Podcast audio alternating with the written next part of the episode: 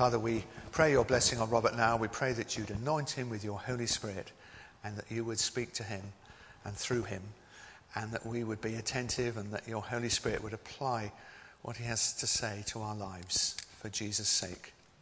Amen.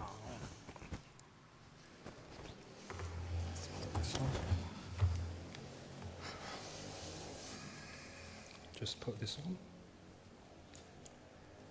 I think I'm in business now. this morning, when I met Frank, he said to me, Go out and enjoy yourself. So that's what I'll endeavour to do. Um, this is my second talk. Uh, my first talk was at the 8 o'clock service about a couple of months ago, and Sophie said, Well, you've got 10 minutes, but I believe I probably might have 20 minutes this time, so I just hope I don't send you all to sleep in the process. anyway, I'll begin. Um, when I first looked at the passage, and when I'd read it through a number of times, the thing that struck me most was the black and white nature of it. It was a sort of either or scenario. You were either sheep or you were a goat. You were deemed to help the stranger if you were a sheep, and deemed not to if you were a goat. You were deemed to have looked after the sick if you were a sheep, and not to have done so if you were a goat. You were deemed to visit those in prison if you were a sheep, but deemed not to if you were a goat. Ultimately, the sheep went to eternal life, and the goats went to eternal punishment. Um, this sort of reminded me of Frank's talk last Sunday, which was on a similar theme, but instead of the sheep and the goats, he had wheats and weeds. So I thought to myself, when well, the wheat are a bit like the sheep, and the weeds are a bit like the goats. The weeds, the wheat and the sheep were going to eternal life, and the weeds and goats were going to eternal punishment. I mean, both these were representing sets of people those who were allowed in to eternal life and those who were going to eternal punishment. In the New Testament, Jesus often used a door analogy to show this two state nature of eternity. It's quite a good one because if you think about a door, it's either open or it's closed. You're either in or you're out. And he uses this theme with the, um, the five wise virgins and the five foolish virgins. The five wise virgins were allowed into the banquet, and the five foolish virgins were not ready because they had to go back for some more oil, and the, the bridegroom came, and subsequently they weren't allowed in. I've used other parables to look at this particular passage because I think it throws light on this passage. And all these three parables, Jesus, I felt, was effectively the doorkeeper to eternity. In the talk, I hope to follow up this theme, this door theme, to interpret parts of this Matthew passage and associated, associated passages which I think are linked to it. But before going further, I really need to clarify who the sheep and who the goats are. I believe the sheep are those committed, who have committed their lives to Christ, and the goats are those who have not. There might be someone listening to my talk, and inwardly they're saying, well, the goats get a really raw deal out of this. I'm not religious. I wouldn't even call myself a Christian. But I've devoted whole, my whole adult life to prison visiting. And there's this bloke up here telling me I don't deserve eternal life. What a cheek. And this obviously would touch a raw nerve on him. And for many people who aren't Christians, they would take this in this way but it also touches on the crux of our Christian faith, which isn't it's inferred from this passage. That we're saved by grace, justified by faith. We're not saved by good works, but for good works. Therefore, only works done for Jesus or through him are acceptable.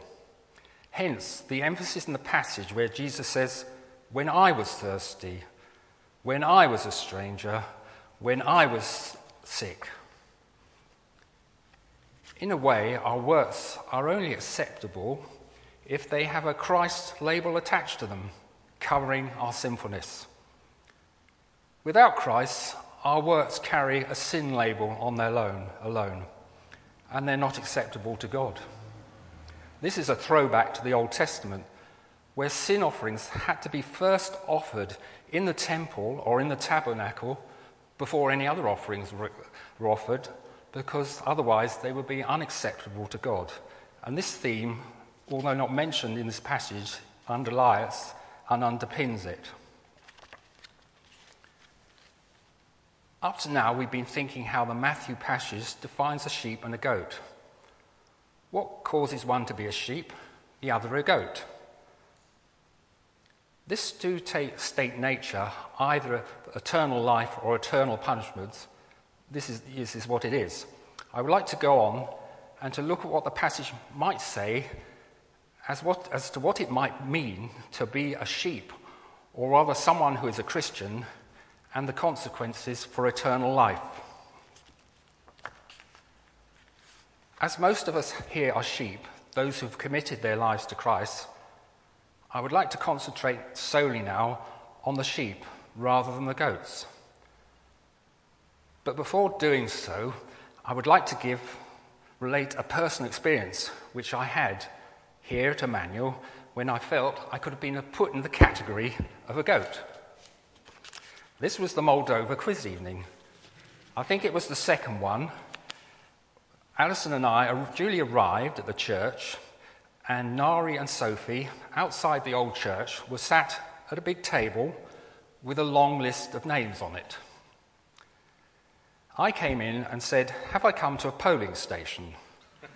Their response was a forced smile which said, How droll, the older generation trying to be funny. and then they said, What's your name? I, we said, Stevenson. They looked down and said, Hmm, can't find you anywhere. There was a pause, and then they exclaimed, Oh, you're the other Stevensons. I've noticed Barbara here, so I think they must be the ones on the left. Anyway, I had somewhat of deflated ego, but relief that I was allowed in. Incidentally, at school, I was the only Stevenson throughout the, my entire school life. And here, when I came to Emmanuel, I found I had the most common name at all. uh, Nari and Sophie were in their rights to stop us going in because we weren't on the list. We had no access through to the old church to attend the quiz. Hence my feeling I could have been a goat. It also made me think that Nari and Sophie's list was a bit like the book of life quoted in Revelation. Anyone not found in it were thrown into the lake of fire.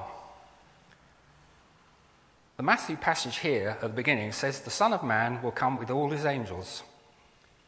So perhaps it's an angelic task to find those written in the book of life and separate sheep from the goats. As the book of life will be vast, I don't think this could be a human task, certainly not one for Sophia Nari. As said, the passage defines what it means to be a sheep and thereby a Christian but it doesn't quantify or qualify what progress is expected of a Christian in their life and how it affects their eternal prospect and how it might do so. It's very black and white. I've chosen two passages from the New Testament to help with this.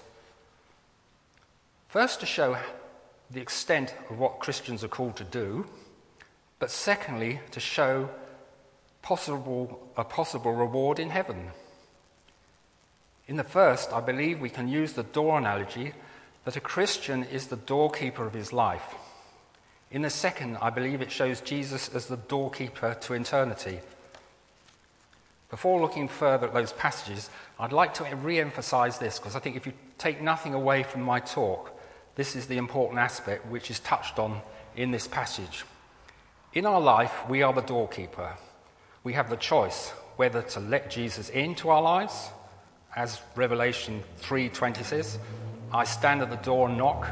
If anyone hears my voice and opens the door, I will come in and eat with him and he with me. But secondly, at the day of judgment, there's a role reversal. Instead of us being the doorkeeper, Jesus, Jesus becomes the doorkeeper to eternity, as we've seen portrayed in these parables here, in the three parables that I've quoted. There's no longer a choice. This is an irrevocable outcome that we cannot change.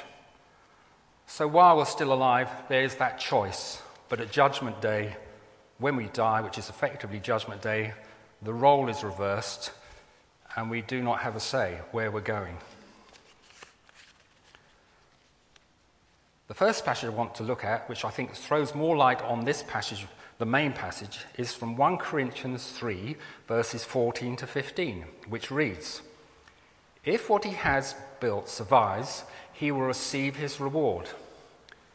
If it is burned up, he will suffer loss.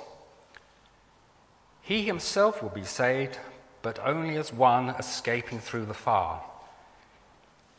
In other words, using the door analogy, my door analogy, the person suffering loss in the latter part of this passage is like a Christian who lets Jesus in through the front door of their lives and then proceeds to leave Jesus on the whole mat for the rest of their lives. In, in effect, there is no going on. They don't respond to the promptings of the Holy Spirit to allow the Holy Spirit to go into other rooms of their life and in other parts of their life, so they are not effective for Him. Hence, come judgment, they receive little or no reward and escape as through a fire.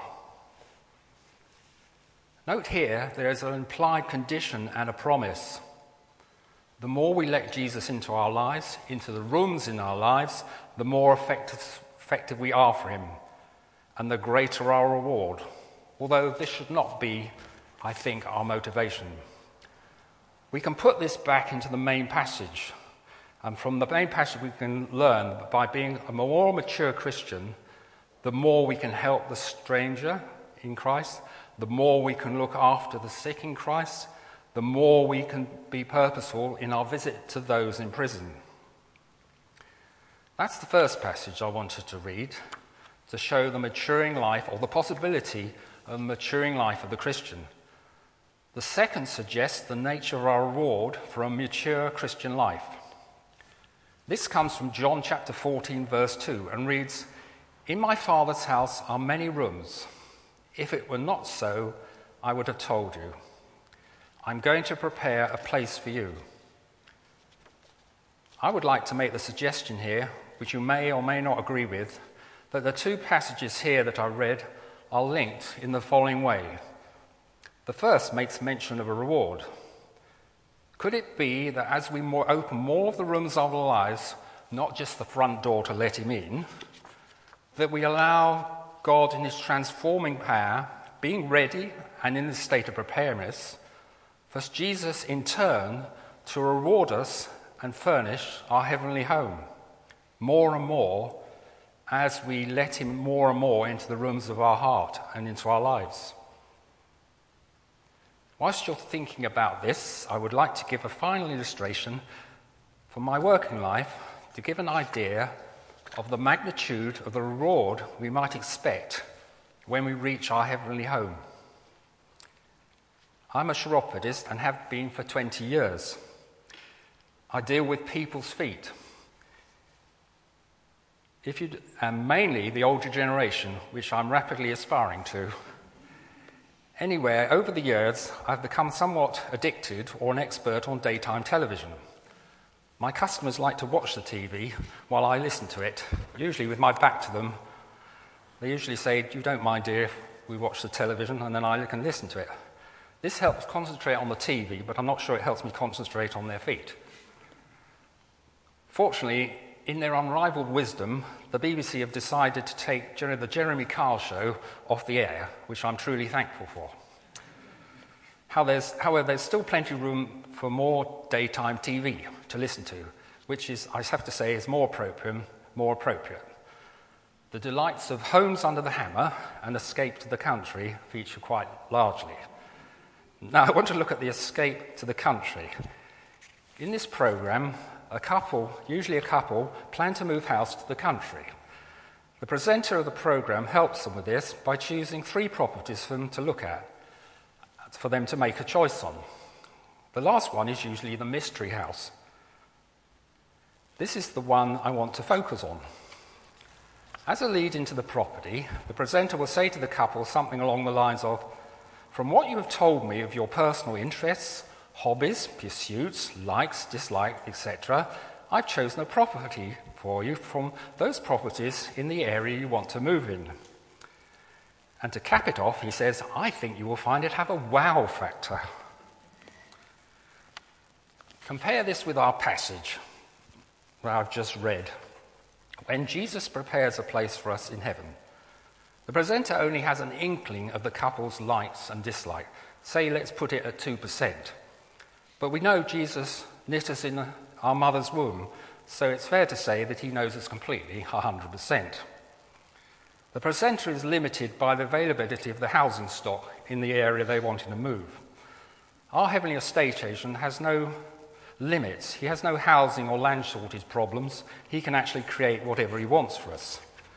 Therefore, you might guess my next question what is the potential size of the wow factor Jesus can incorporate in our heavenly home, which is he possibly working on at this very moment? I don't think we'd have to get to the back garden, as in the program, before we had the wow factor. I think you'd go through the front door into the hall, and there would be an ever increasing wow factor of my heavenly home. Putting it another way, Supposing we could take a day trip to our heavenly home under construction in our mortal bodies. When we arrived, Jesus might say, Sorry, you can't come in yet because you've not died and I'm not finished yet. And depending on what you do for me on earth, visiting the sick, helping the poor, meeting the stranger, I can potentially add in more features for your heavenly home.